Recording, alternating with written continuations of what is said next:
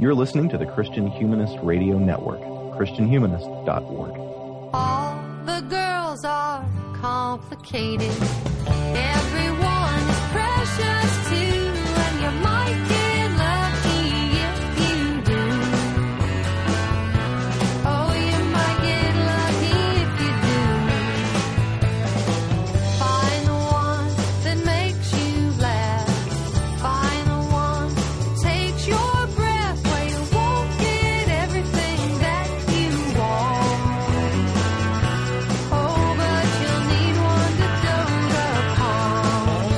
one to dote upon. Okay, hello and welcome to episode eleven of the Christian Feminist Podcast with the subject of L G B T people in the church. I'm Marie Hause, a regular panelist who's moderating today's episode, and um, we have with, with me here today the podcast leader, Victoria Farmer, and our new guest panelist that I'm really proud to introduce, Nate Craddock. So, hello, Victoria and Nate. Hi. Hello. So um, let's go ahead and introduce ourselves for anybody who's new to the program. Victoria? Hi, I'm Victoria Reynolds Farmer. I am recording from Minnetonka, Minnesota. I'm an adjunct professor at Crown College in Saint Bonifacius, Minnesota. Uh, I work there with my husband, Doctor Michael Farmer, of the Christian Humanist Podcast. And right now I'm finishing up a dissertation with Florida State University on young adult novels and Shakespeare. And I defend in something like fifty-three days, so uh, pretty pretty nervous, pretty excited about that, and I'm really glad to be here today. Well, congratulations on defending so soon. Oh, please don't congratulate me yet. Congratulate me once I've actually done the thing, but thank you very much. Well, I'm Marie Hause. I'm a regular panelist uh, for the podcast, and I'm also doing PhD work Um, in Renaissance literature at Florida State University, but I'm not anywhere near uh, defending yet. This semester, I'm teaching in London with the Florida State University International Program, so I'm having a lot of fun with that over here. Um, and I wanted to moderate this episode because I care a lot about this topic. Um, I, I'm myself pansexual, and I care a lot about how the church treats L G B T people, Um, including, of course, uh, L G B T Christians. So, Nate? Hi, y'all. I'm Nate Craddock. I am recording from Woodbridge, Virginia, which is in the balmy southwest suburbs of Washington, D C. Um, I, my day job, I am a direct care counselor at a crisis intervention center for uh, youth here in the area. Um And then I have two other day jobs, it seems. Uh, one, I am the founding pastor of the only L G B T affirming church on the east end of Prince William County here in Virginia. Um, and I also sit as a board member for Love Boldly, which is a growing nationwide nonprofit geared towards empowering um, willing Christians and sexual minorities to reconcile with one another, Uh, and to embrace one another. I am really excited that Marie invited me to be a part of this podcast. The uh, the whole L G B T people and the church conversation is one that I've been at the center of at um, as a gay man. And th- this is something that I hope um, will contribute positively to the conversation and help us continue to uh, embrace people who are unlike us, Um as we seek to live out uh, the ministry of reconciliation that we've been given um, from Christ. So thanks, Nate. And I'm particularly glad to have Nate on the podcast uh, because we actually knew each other back in undergrad. And um, so it's it's great to have this interaction so many years in the future from when we knew each other before. Mm-hmm. Yes, I'm, that's that's a lot of fun, too. Okay, so this um, topic, the topic of our episode today, is a very difficult one in a lot of churches and a lot of families right now. And in these churches and families, um, there's conflicts that tear, tear people apart, um, leads to a lot of hurt and confusion and even depression. Um, and some other churches and families, this might not even be a topic of discussion as, at all, as some people uh, in these contexts would be working under the assumption that there isn't really any discussion to be had, either that it's patently obvious that homosexuality is evil and unbiblical, or that it's patently obvious that L G B T people should be accepted just like any other group of people, um, and that there's uh, nothing really to talk about. So people from either of these groups might be surprised to hear the conversation on this topic still going on, thinking that it had been settled at some point in the past. But really, sort of sadly to me, it, it is a, a conversation that does still need to go on. And because the attitudes towards L G B T people in many churches and, and Christian environments um, continues to cause a vast amount of damage. And this conversation is one that will go on until that's no longer the case. Back in the first episode of the first season of this podcast, um, if any of you have been faithful listeners and been with us that long, we talked then about how the terms of identity, Christian and feminist, are seen by a lot of people as incompatible terms. Some people think that the phrase Christian feminist is an oxymoron. And that idea of incompatibility is even more the case when it comes to the phrase gay Christian. Now, to me, it's personally incomprehensible that being gay should be something that would negate the possibility of being a Christian. And, you know, in fact, of course, gay Christians certainly do exist, many of them. Uh, one two thousand nine survey, and we'll link to it in the show notes, suggests that seventy percent of adult L G B T people in the United States identify as Christian. So it's not really L G B T people so much who are saying that there's the divide between being gay and being Christian. It's uh, other Christians who are saying this. And to me, it's it's really uh, kind of heartbreaking to think that there are these churches that are performing the opposite of what is the love of Christ and, and blocking people actually from the church and from that being accepted and feeling loved, even from feeling loved by God sometimes.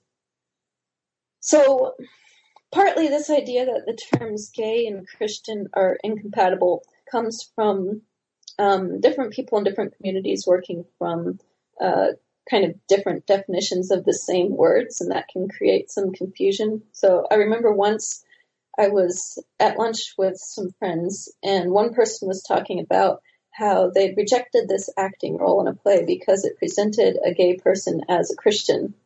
So you can't be gay and a Christian, this person said, um, in this offhand way, as if it were just an obvious statement.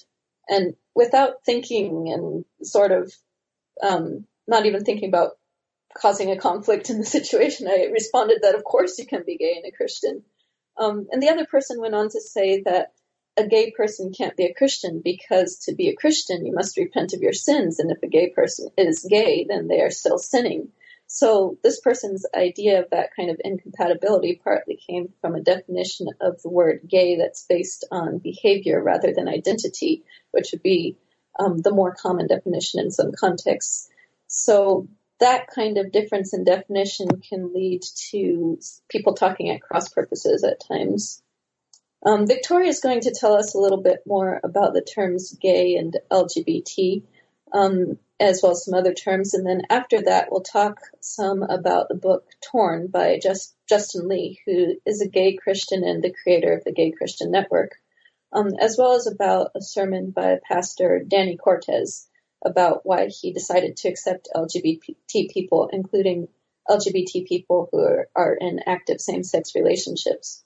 So we'll, along the way, touch on a couple aspects of the arguments about biblical interpretation that surround this topic, but um, that's not really the main purpose of this episode. Um, instead, we're talking about our own sort of attitudes towards the affirmation of L G B T people um, in the church. So in terms of some of the uh, the terminology being used here, Victoria, would you tell us a little bit about that? Sure, yeah. Um, like you were saying, Marie, one of the problems in terms of conversations across this, uh, what Justin Lee often calls the gays versus Christians debate, um, one of the things that splits people into two sides is what the term gay actually means. Uh, so Lee clarifies early and often that he uses the term gay uh, to to refer to attraction, or to refer to what most people today would probably call sexual orientation. Um, for him, it's about being gay means being attracted to someone of the same sex. Uh, and he says that in a lot of Christian circles that he grew up in and traveled in, specifically uh, a small circle of men who called themselves ex-gay uh, in his church and in other organizations, that they didn't think of the term gay that way. Instead, they thought of it to refer to behavior. So, um, in their viewpoint, you could be ex-gay if you were still struggling with same-sex attraction but didn't act on it.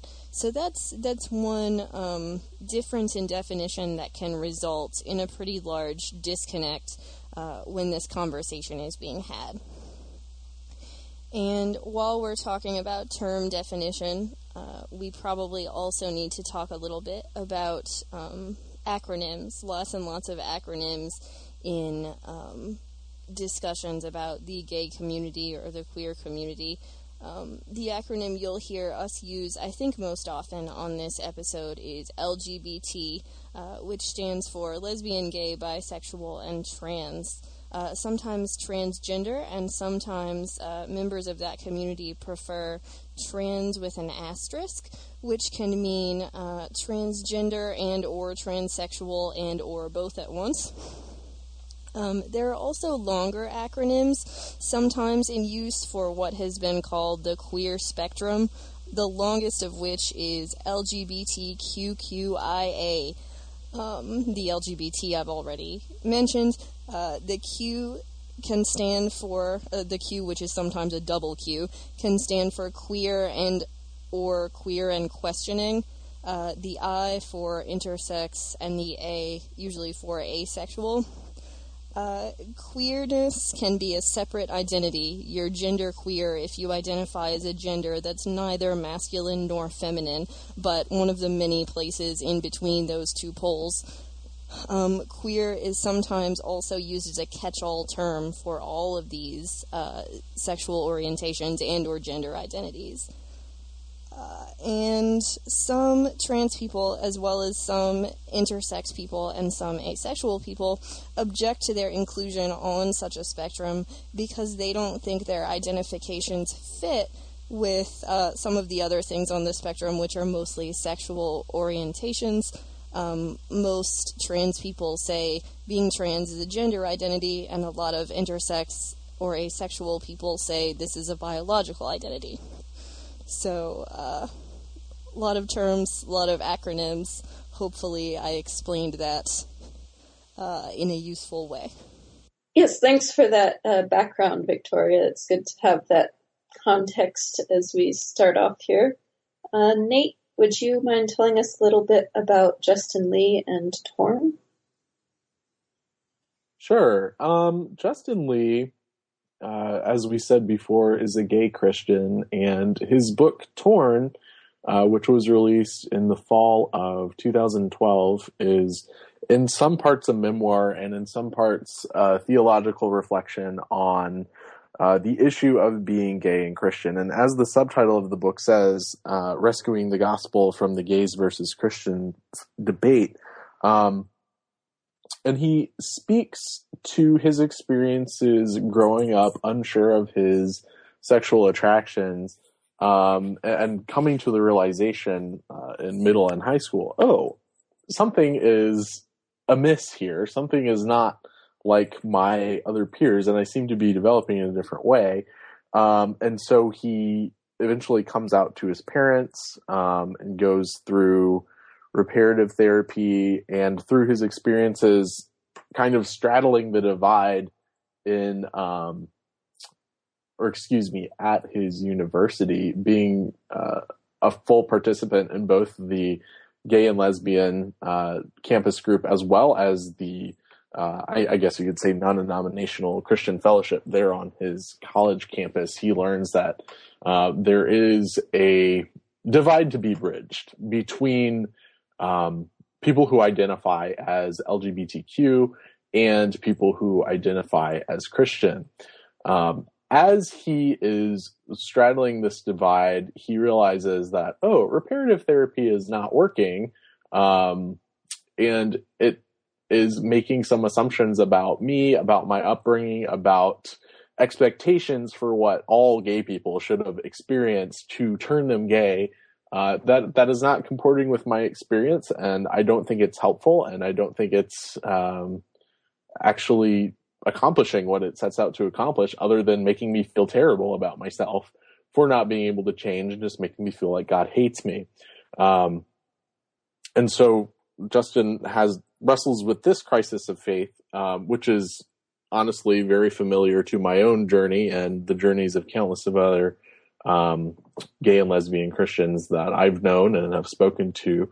Um, He, he comes to this place of acceptance and says, well, reparative therapy is not working, so obviously God wants me, in, in some way, God wants me the way I am. What does that mean for me? And so he speaks about coming to terms with his understanding of Scripture that allows for, um, I wouldn't say allows for, uh, as in a legalistic sense, but uh he comes to an understanding of Scripture that is broad and open enough, and I think rooted in uh, a hermeneutic of love that says, oh, well, it might be that God actually does bless same-sex relationships. So he talks about coming to that realization, and he also talks about his founding of the Gay Christian Network. Um, during this whole time where he is wrestling with his own identity and working on bridging the divide between uh, Uh, the gay and lesbian, queer, transgender population on his campus, as well as the Christian population on his campus, um, he starts um, interacting more with people who are also asking these questions um, in private message boards, via email, phone calls, um, and all these various uh, all these various media.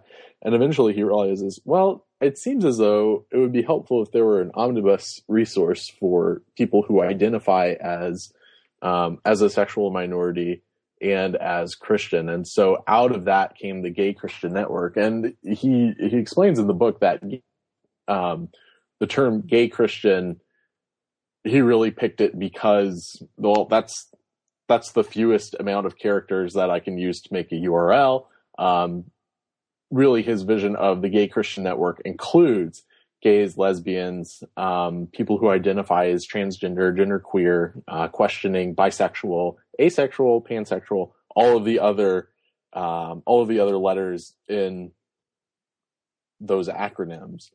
Um, and what the Gay Christian Network has become today is this huge movement um, where people who do not know each other, people who believe differently from each other, um, people who are in different spaces on this journey to self-acceptance and self-integration of their faith and their sexuality, um, can come together and support one another through this journey. And it's really interesting uh, the way that he explains, and I think we'll speak about this later on, but the way he explains how people who came to the same realization he did, that God can bless same-sex relationships, and indeed God does, uh, how those individuals were beginning to interact and converse with people who had come to the conclusion through their own study and reflection that, no, the plan for the church, the plan for human sexuality does not have room for same-sex relationships in it, and how those people could come together and have a constructive dialogue. And I think that's uh, honestly the most remarkable um, aspect of Justin Lee's ministry, uh, that he's created this space where people who disagree wildly can come together and still treat each other with dignity and respect and honor the image of God in one another. So thanks for that discussion of Torn, Nate, and we'll look at some more um, some more aspects of Torn in a few minutes here. And I certainly agree that that's one of the important things to take away from Torn, and uh, it's my hope from this episode today as well that there needs to be that space for accepting each other uh, through and above and beyond disagreements about an issue like this or about other issues within the church. Um, so that's that is something I want to emphasize too. So Torn is, has been a very sort of popular book on the subject of L G B T people and the church. And another sort of visible a recent discussion on this topic has been a sermon by Danny Cortez, which can be found on YouTube, and we'll have the link again in the show notes. Cortez is the pastor of New Park Community Church in California. So in February, Cortez gave this sermon to his church, and, and he talks about how his opinion on L G B T issues has changed over time. Until now, he believes that L G B T people should be fully accepted by the church. Um, so that would include then Cortez's son, Drew, who came out as gay in February, just two days before Cortez's sermon to his church. And that particular chronology has led some people in responding to Cortez's sermon to claim that he's changed his views only because uh, because of his son coming out, um, which, you know, in itself, would not, it wouldn't be wrong for that to make him rethink his position, but that's not actually the chronology in terms of how he tells the story. So he talks about having this long and complicated inner debate over the course of fifteen years. And that's, um, you can really see that experience of the inner conflict that, um, that he's had as you watch his sermon. And, um, that's, that's an important thing I think to take away from a sermon like his, that, um, that it, even though there's people um, and who take many positions on this um, on this subject who would think that the debate should be settled.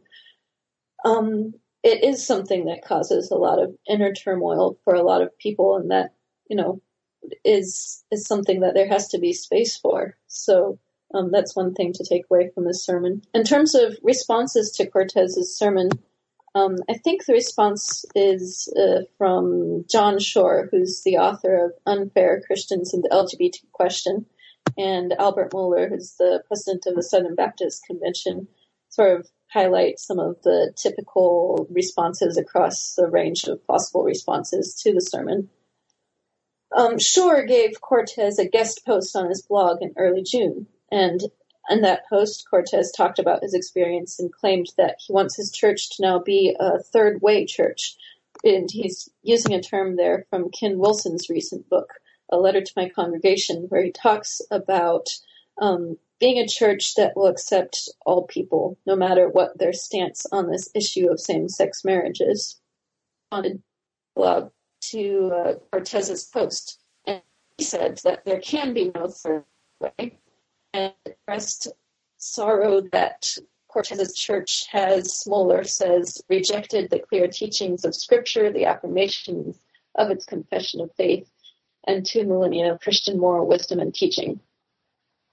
So Mueller was then writing this before the Southern Baptist Convention, and he issues in this post these sorts of veiled warnings that New Park Community Church, which has a, an affiliation with the convention, would be in danger of punitive action from the Southern Baptist Convention. So as it turned out, that, that wasn't really, um, no action of that sort was really taken at the convention. Um, so that's sort of uh, two different kinds of responses that a sermon like that might expect in terms of where this conversation is now on a broader level. Um, before we go on to some more specifics from Torn and from the sermon, uh, why don't we each sort of briefly explain what our experience has been in terms of the issue of L G B T people in the church and why this is a topic that's important to us. So Victoria, you can go first, and then I'll go. Okay, um, so this issue is important to me um, for several reasons. Um, one, because, as we've said many times on this podcast, um, I, I see both my feminism and my Christianity as really centrally about equality and about um, overturning social hierarchies and paradigms. I really feel like Jesus's ministry um, was about elevating people that didn't have a lot of social uh, social capital, social power, and showing how they can be valuable to the world as a whole. Uh, so I, I really see that um, these kinds of honest conversations, nuanced conversations um, about issues like the relationship between the L G B T community and the church are really important. Um, if our Christianity is going to um, be real and, and going to affect the world. Um, so that's part of the reason why I really want to be a part of this conversation. And the other is, um, I, as you all know, am a professor at a Christian college, and I teach social science classes there, one of which is Introduction to Sociology, so it's a, a class all about group dynamics. Um, and I, I do this activity at the beginning of the course. I just did it last week since we just started a new semester, uh, where I talk about how we all um, we all embody multiple identities, usually at once, and that we need to keep that in mind when thinking about other people, that people are complex and they don't fit into neat boxes. So I ask all the students to list ten group identifications that they possess on the board, and I do the same for myself. Um, and I always, when making my list, write, I am a Christian at the top, and then not far below that, uh, I am a feminist happens on the list, and then I am an L G B T Q ally. And when I asked the students to talk about their lists and to talk about mine, um, students usually say that I can't be the first thing while being the second and third things. And it's it's really important um, to me to not only embody those things in front of the classroom, but to um, to be transparent about them really early. Um, not just because I want to be honest about myself, but because as a figure of authority um, in a place that can sometimes be kind of restrictive, I want to offer students um, a safe space where they feel like they can be all of their different selves uh, and, and be understood and respected. So that's uh, that's where I'm coming from here. Thanks, Victoria. And yeah, I think that is a really important thing to try to work towards, creating that kind of safe space for people that you're in contact with to be themselves with you, um, especially in that kind of position of authority. And you know, for me too, this is an issue that's connected with working out my feminism, um, though it's really one that, to my shame, took me a long time to even sort of think about. Now, when I was growing up, this wasn't a topic that I ever thought about deeply. And I was, I was one of those people who didn't really know there was a question about this. And I had absorbed the idea that homosexuality was wrong just because Bible. So that was, that was as far as that went. For a few years in graduate school, and I was experiencing some cognitive dissonance um, because I knew from what I learned that uh, L G B T people are natural and equal and should be accepted as such, but I also knew that homosexuality was wrong. So I wasn't willing then to try to reconcile the two convictions. But then when I came to Florida State for my PhD program, I started to attend the Episcopal University Center there. And I met L G B T Christians, and I heard biblical arguments for the acceptance of same-sex marriage.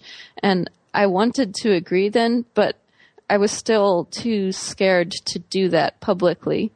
Um, because coming from this fairly conservative environment, I was afraid of what other people would think. And there was something else that was holding me back too, because as I was reading about these issues of sexuality And as I read and heard more and more of these stories of the people who identify as gay or lesbian, I'd slowly become convinced that, you know, indeed, not all people are capable of attraction to members of either gender. So it might be surprising to you to think that that would be something that has to be proved at all.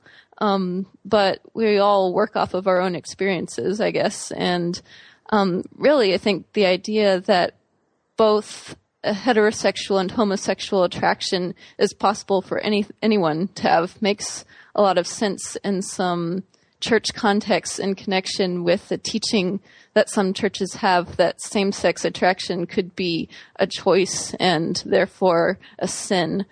Um, so, so then I was convinced that the church should accept L G B T people fully, and I was more and more convicted that I needed to be able to speak about that publicly and to try to do something to stop some of the damage. Um, but I was still too afraid to speak because now I knew that if I were going to be talking about this honestly and in detail, then I would need to be able to say that now that, in fact, I know monosexual people exist, I'm not one of them. So I'm pansexual, and that's a term for bisexual that I prefer because it's less dependent on these gender binaries. Um, and I feel... I really sort of deeply feel my privilege in growing up because I grew up able to be attracted to members of the opposite sex. So I never had to feel that there was something irredeemably wrong with me, and I never had to carry some sort of painful secret as a teenager or grow up living in fear or depression as so many young lesbian women and gay men have done.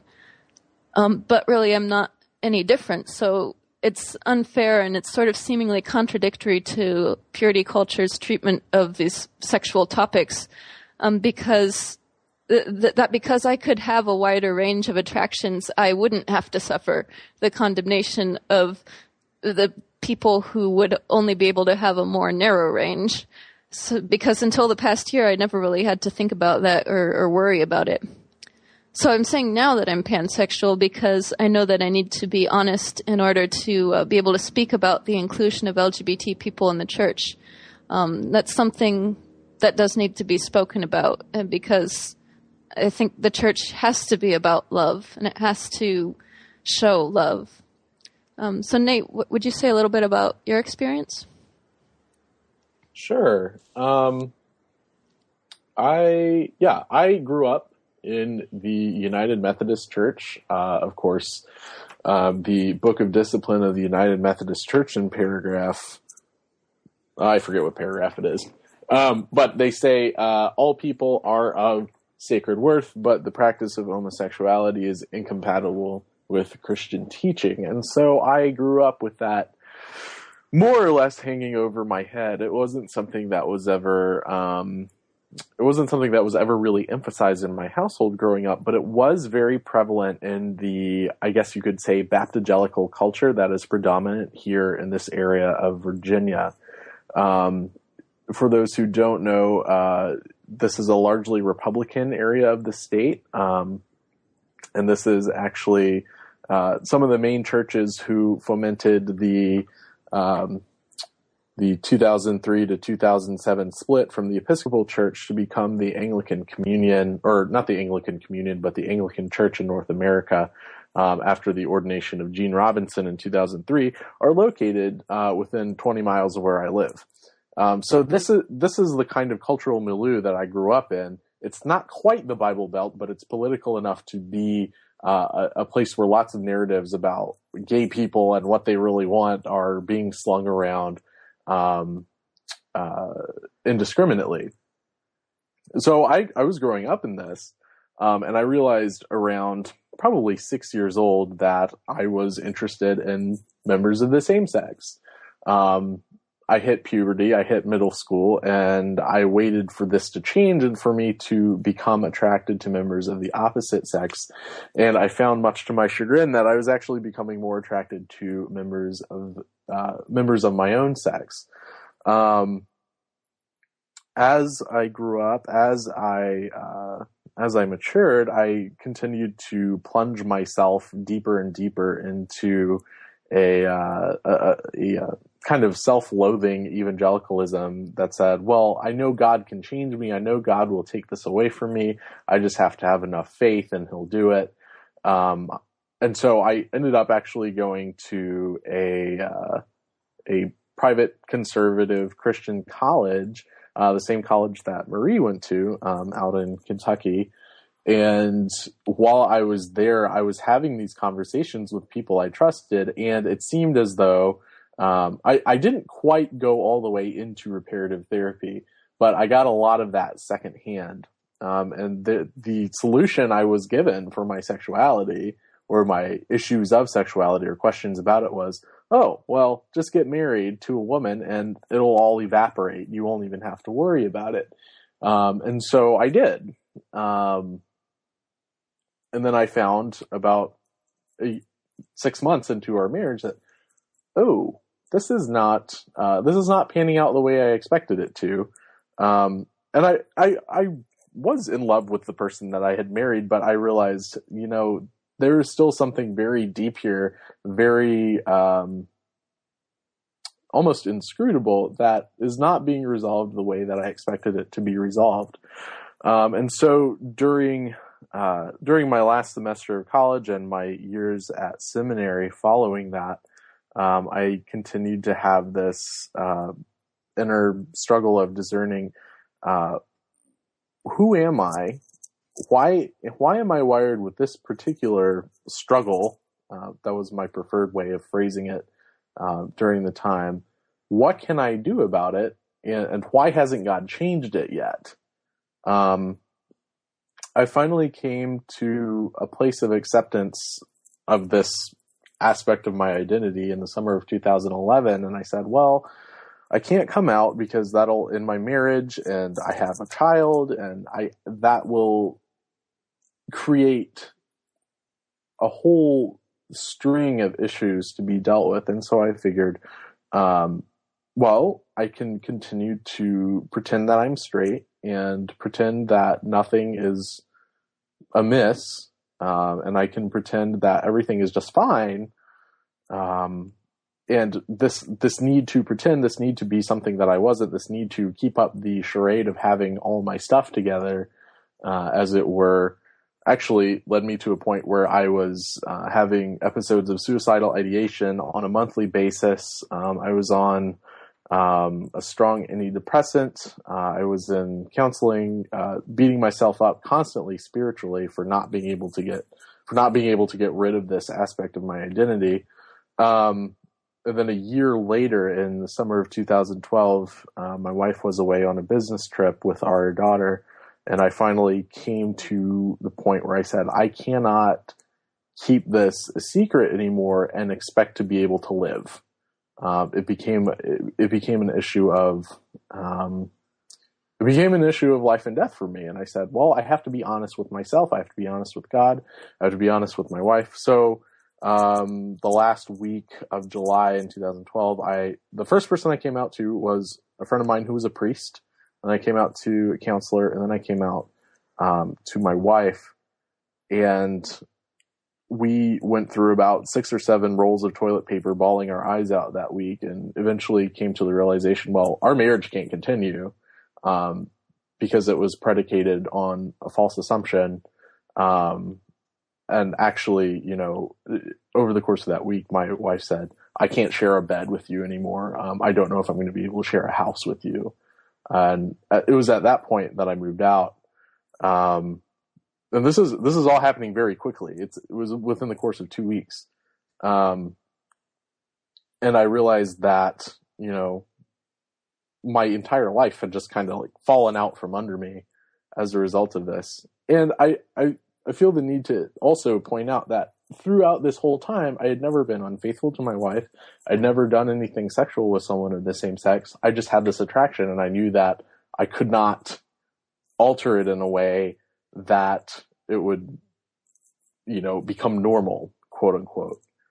Um, and so it, I, I, I moved out, Um, and I, I was sitting on my bed in this rented room in a stranger's house um, after I moved out, and I had moved all my stuff out of out of our home. And I said, well, I guess this is the closest I've ever been to actually dying. Um, and I realized that from that point and, and over the next few months, I I, be, I started to realize, oh, well, I am kind of living out Um, a process of death and resurrection. And in my case, it was a quick, painless death and a slow, agonizing resurrection. Because what happened is that I had to reconstruct my entire faith predicated on the one thing I knew that was true, um, was that Christ was risen from the dead and that I was living out a process of death and resurrection. Everything else just kind of flew out the window for me at that point. Biblical hermeneutics, Uh, linguistic studies, cultural studies. I had to grab hold of the one thing that I could still hold on to, which was the death and resurrection of Christ and the real presence of the Eucharist, um, and let those be the bedrock for reconstructing my faith in a way that made sense to me, in a way that I could continue to um, be a Christian and continue to um, to live, really, uh, because my faith was such a huge part of my life. Um, and, and so as I, as I gradually reintegrated myself, I first became involved in the Episcopal Church, which of course is, a, as a denomination, is open and affirming. And it, that gave me the space to um, ask the questions that I needed about myself and about my own faith. Um, and then after that, I became involved in the Old Catholic movement, um, which is a particular form of Catholicism that came out of uh, the Church of the Netherlands in the eighteen hundreds. Uh, but that gave me the space to be who I needed to be in order to, one, keep my faith, and two, be faithful to my calling to ministry. And so it's at this point that I am now, you know, I'm a leader in the church. I'm preparing for my ordination to the priesthood. And it's because of my experience with the coming out process and this experience of death and resurrection and having to rewire my life and reconstruct my faith and rebuild relationships with people who thought they knew me, um, that's given me, honestly, what I need to be an integrated adult human being today. Uh, and, and that's, that's something that I treasure. Um, and if I had to go back and do it all over again, some part of me says, well, maybe I should have just gone to a state school and come out when I was, you know, a freshman in college. Um, but I also think that, uh, the, the, uh, the road I've walked in particular has been invaluable in shaping who I am and making my soul, as it were. Well, thanks for that, Nate. And I like what you said about the uh, getting back to the, the bedrock of your faith. I think that's that's something that's important to a lot of us, is um, recognizing that there is that really unshakable foundation and that we have that in Christ. Um, no matter whatever, what other sort of changing, changeable things wash around on the surface, that we have that foundation. Um, okay, so let's move on then to a few of the more specific points of discussion from Torn and from the Cortez sermon. And for the sake of time, we'll be uh, brief in this section. So, Victoria, could you um, tell us a little bit more about the first part of uh, Torn? Sure. Uh, so the, the book has fifteen chapters, and the first seven or eight of them focus on um, Justin Lee's childhood and adolescence, struggling with his sexual orientation. Um, and for the sake of concision, I'm going to talk primarily about two sets of relationships um, in the first half of the book, one with his high school girlfriend, Liz, and the second with his parents. Uh, so he... Um, He realizes at a very young age that he's attracted to boys instead of girls, and um, starts dating uh, this young woman, Liz, in an attempt to kind of, similar to what um, Nate shared with us, to kind of make those feelings go away, and he isn't really attracted to her physically, even though he's still physically attracted to young men, but he writes this off as respecting women and says, well, I don't think lustfully about her because I respect her body. Uh, eventually, a high school friend of his says, I- I'm not sure, I-, I think you might be bi. Um, and then eventually he realizes that um, that he's he's not in fact someone who identifies as bi, that he identifies as gay. And when he comes out to his parents with the help of a pastor, uh, they are emotionally disturbed but incredibly supportive, so supportive that they go to um, conferences with him, uh, primarily ex-gay-centered conferences. Um, he has... before these conferences, talked to some men in his church that call themselves Homosexuals Anonymous. Uh, Justin decides he doesn't really want to continue hanging out with their group because he sees them as, as lying to themselves, as lying to their wives. So he goes to these conferences with his parents to try and find another way. And at these conferences, there's a lot of trotting out of the, um, the Mobley model of sexuality, which is the model that says um, distant fathers and overbearing mothers raise gay children. And Justin gets really upset at the repeated um, trotting out of this model, not just because it's uh, the studies have been shown to be questionable, but because of the way they're making him and other children and parents in the room feel. He says he feels like the model guilts parents, um, but also personally... Uh, he says it's not true to his upbringing. He had a great childhood. Um, his father wasn't distant. His mother wasn't overbearing. This model doesn't seem to work for him, so maybe it doesn't work for other people. So really, um, both of these relationships um, that are at the center of kind of his, his adolescence and his search for meaning as a, a young gay Christian tell him that... Um, relationships and identities are more complex than he originally thought. And that's uh, a very quick uh, summary of the first half. I guess I, I should actually say one more thing. Um, he talks early in the book about the Uh, I've already mentioned his his problems with the ex-gay model, but he also talks about the love the sinner, uh, love the sinner, hate the sin model Um, uh, approach to the gay community, and he basically says that it's it's condescending. It doesn't really have a lot of grace in it for a couple of reasons. One, uh, that phrase lets the person doing the loving forget that the sinner is also a person, and also that the person doing the loving is himself or herself a sinner as well. Um, as an alternative to the love the sinner, hate the sin model, he quotes um, Pastor Tony Campolo, of whom I am a huge fan, uh, who says Jesus doesn't actually tell us to love the sinner and hate the sin. Instead, Jesus tells us to love the sinner because we hate our own sin. Uh, so I really liked that, and because I know we're crunched for time, I will stop there. Okay, thanks, Victoria. Those are some good key points from the first part of the book. Um, And Nate, um, for the rest of our discussion of Torn here, do you, could you tell us a little bit about um, some things from the second part, about what Justin Lee finally decided about um, L G B T issues and uh, his basic idea for the Gay Christian Network? I know you touched on this already, but some of the more specific details here. Sure. Um, Justin... arrives at the conclusion that God can and does um, bless and prosper same-sex relationships that are committed, monogamous, and uh, effulgent with grace.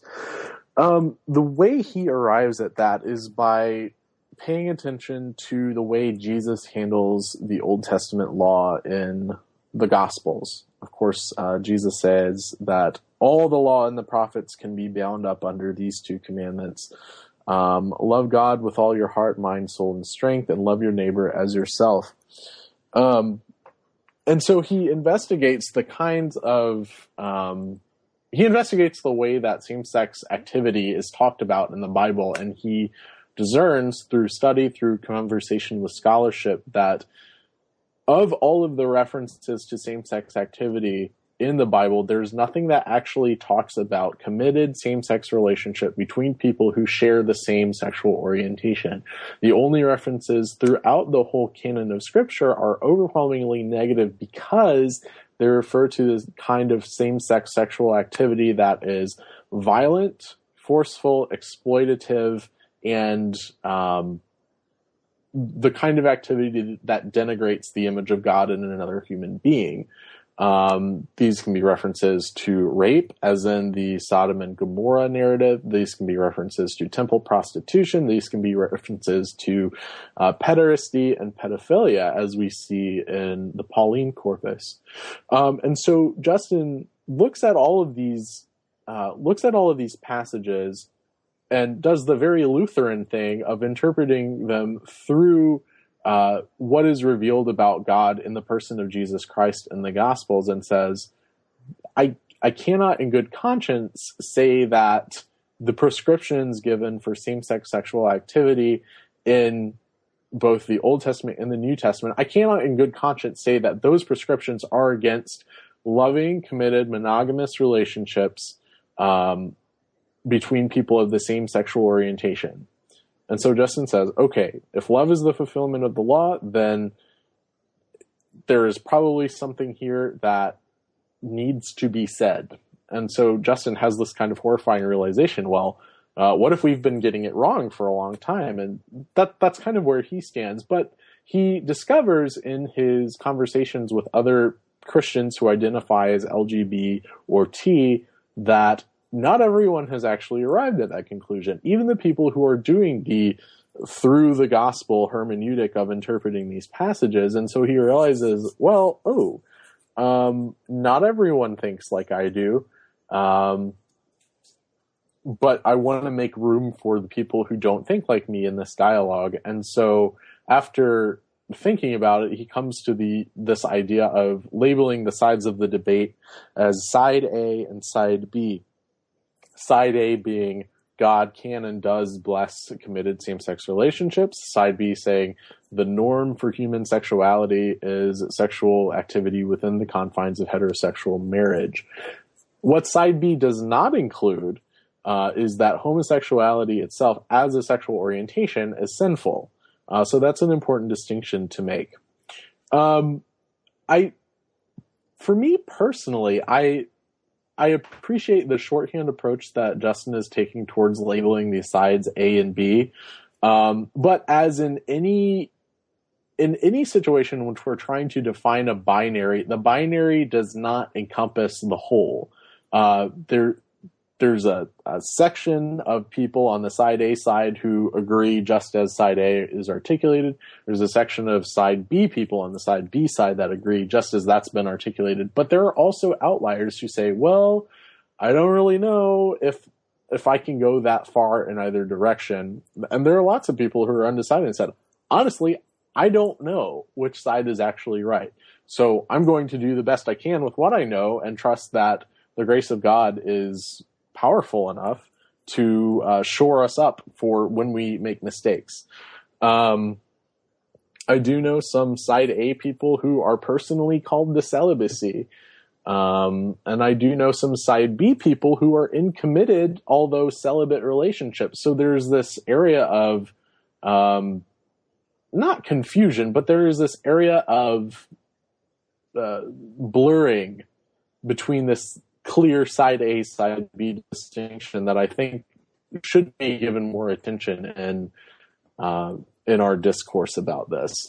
Okay, so thanks uh, for that description, Nate. And um, I I think what you're pointing out about the diversity of people within this conversation is important and important for us all to keep in mind when we're talking about this um, amongst ourselves with other people in any context, really. So...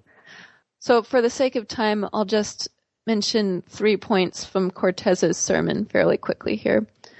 One is the way that Cortez approaches the debate surrounding biblical interpretation of um, this issue.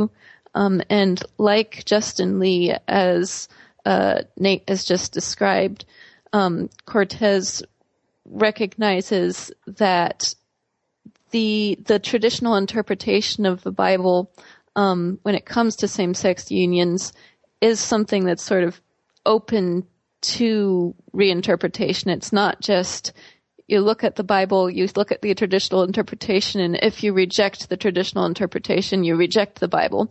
Um, and so likely um, Cortez recognizes that um, the passages dealing with or, or seeming to deal with um, some sorts of same-sex unions or connections Um, can be interpreted in a different way. Um, and in this sermon, he, Cortez seems to be relying particularly on James Brownson's recent work of biblical scholarship, Bible, Gender, and Sexuality.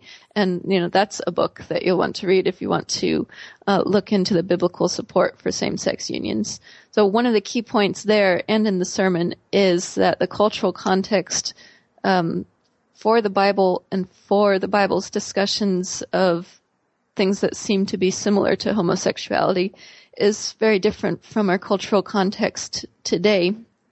Um, one thing that Cortez pulls out is the idea that cultural allusions in the New Testament might be lost to some readers today. So, for example, allusions to sexual exploitation by those, by those in power in Romans one might be interpreted in a different way today. Um, so from this, there's just, uh, two, there's two things that seem important to me. One is, of course, that we can reinterpret the Bible and, um, see that you can get biblical support for, um, same-sex unions, um, de- and it just sort of depends on your approach. And the other one, the other important thing from this is that, um, you can recognize, even if you yourself believe that uh, same-sex unions are wrong, that it would be possible for another person to look at the same Bible that you're looking at and approach it faithfully and try to do the best they can to interpret it faithfully and still come to this different response.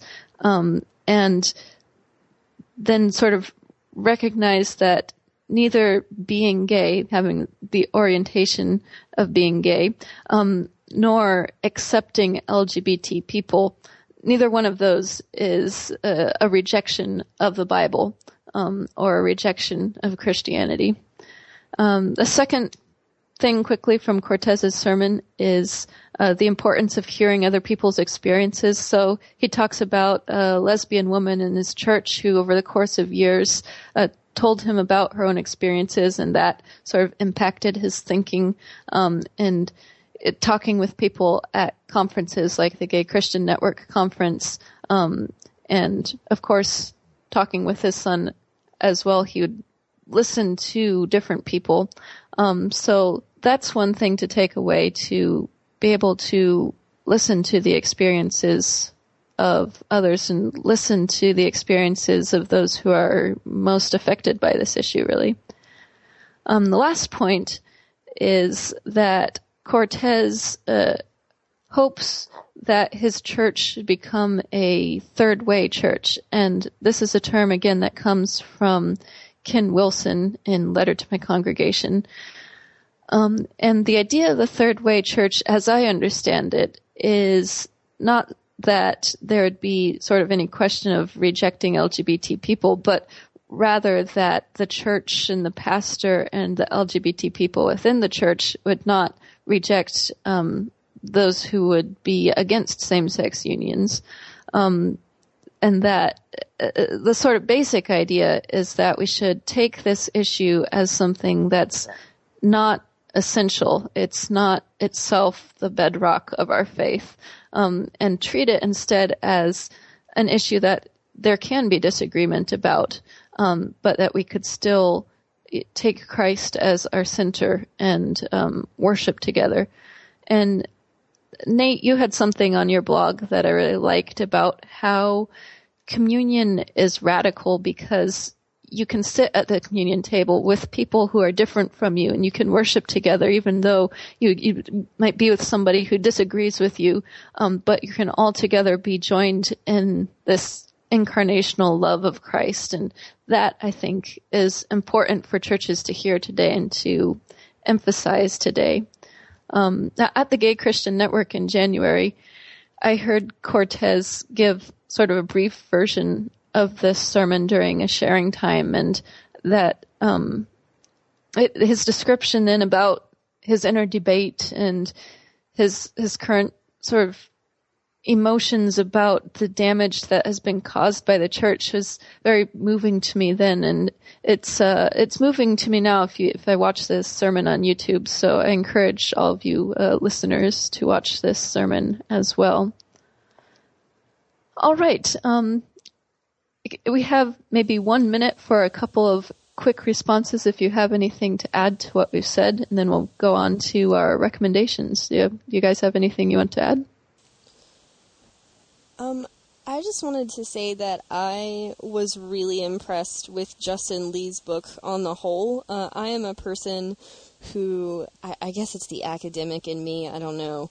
Um, I'm really skeptical of memoir as, um, as a super effective political tool, because Um, I, I felt like he could have just been opening himself up to so much attack by, um, if he ignored things like the clobber passages, if he did not address theology, um, sometimes the, the way that personal stories can sort of omit other kinds of discussion. But I thought that the book did a really great job of balancing not just putting a face on an issue, because sometimes it's easy to forget that there are people behind these kind of touchy cultural issues. Um, so it, it does that, but it also, I think, addresses theology in a really thorough, nuanced, easy to understand way. So I thought that was great. Nate, do you have anything to add? Uh, the one thing that I would add would be um, the next time, the next time you receive the Eucharist, whatever you believe, remember that you're also dining at the table with people who believe wildly differently uh, than you, and and sit with that. Sit with that when you receive, um, because I think dining together Um, in that kind of kingdom space is one of the great ways that we can um, we can open our hearts to the experiences of people who are not like us, people with whom we disagree, um, and it can be one of those things that fuels us and drives us to continue to be good to one another uh, in the way that Jesus has been good to us. Thanks, Nate. Um, I guess one other thing I'd add is that um, Justin Lee's book is only one in a number of a lot of recent books that have been coming out on this issue. So um, you could uh, you, you can get a whole range of different people speaking on this topic. And um, two, I guess that I would uh, want to uh, pass on would be um, Brownson's a book that I already mentioned, um, the Bible, Gender, Sexuality, that really takes a high view of biblical authority and um, is it gets into all these details of interpretation that can be important. Um, and then also another one that I've mentioned would be uh, Ken Wilson's book, Le- A Letter to My Congregation, where he talks about his own experience with this debate. Um, and we, we seem both of these are sort of connected with uh, what we were talking about in this episode, with the um, the two pieces we were talking about in this episode. And there's a lot of sort of interplay and conversation in terms of uh, people writing on this issue today. So um, I guess we can move on then to what uh, you guys' recommendations would be. Um, I guess I just gave mine already, so... Um, we could hear uh, what your recommendation is, Victoria, and then uh, Nate's. Okay, uh, I'm going to recommend a book that I um, that I have lent to several students who um, have come out to me on my campus who are um, sort of struggling with what they feel is a, a very liminal identity and who want um, a, a different look at biblical hermeneutics, maybe. Um, and when students like that come to me, I loan them a copy of Patrick Cheng's Radical Love, An Introduction to Queer Theology, um, which is exactly what it sounds like, an introduction to queer theology. And it's it's really simple. Um, there are even reading questions and, like, vocabulary words at the end of chapters. Um, it's a, a really basic level um intro into answering these kinds of questions about identity and about hermeneutics and how these things tie together. So uh, if you are someone, or if you know someone, who really just wants a, a low-level um, introduction to these kinds of issues, I would recommend the Cheng book. Thanks, Victoria. Nate, what would uh, your recommendations be? Um, I have a couple of recommendations, actually. Uh, the first is a book that I read as part of my formation for the priesthood, Um, entitled Ourselves, Our Souls and Bodies, Sexuality in the Household of God. Um, it's a collection of essays edited by Charles C. Hefling. Um, and it, it, there's one essay in there that is worth the price of the book. Um, it's a speech that was actually given by uh, the former Archbishop of Canterbury, Rowan Williams, um, to a collection of uh, lesbian and gay and transgender folks, um, as this debate, which is still going on, was really erupting within the Anglican communion. The title of that essay is The Body's Grace. Um, and there are also um, a number of other essays in there that are uh, wildly evocative, as well as um, conversant with scholarship and well articulated. So I really enjoyed that book. Um, another uh, resource I will refer is the blog entitled A Queer Calling, and I'll put the link to that in the show notes. Um, but it's a blog written by a couple friend of mine uh, who are in a celibate L G B T partnership, um, and who represent a traditional interpretation of the sexual ethic um, in Christianity, but who are also seeking out how to make life together um, as people united around a common calling to celibacy and also to be with one another. So that's a very interesting read. Um, for those of you listening who are not familiar with gay churches, or excuse me, gay affirming churches in your area, I also want to refer you to gay church dot org. Uh, which is an omnibus resource for uh, G L B T Q affirming churches in all fifty states. They have a wonderful directory there. My church is listed there, uh, wink, wink. Um, so if you are looking for a place to kind of experience what it's like to worship with people who may be different than you, Um, that would be a wonderful resource. And if you're looking for a spiritual home that you that would be safe for you, uh, that is also a commendable resource. Oh, thanks, Nate. Those are some great recommendations. I'm going to be sure to uh, look up that essay particularly. So that finishes up our show for today, and you can find us online to continue the conversation. You can comment on our page at on, on the Christian Humanist Network um, at christian humanist dot org. You can find us on Facebook as Christian Feminist Podcast, and you can email us at christian feminist podcast at gmail dot com. Our next show will be on Christina Rossetti. So until then, in essentials unity, in non-essentials liberty, and in all things love.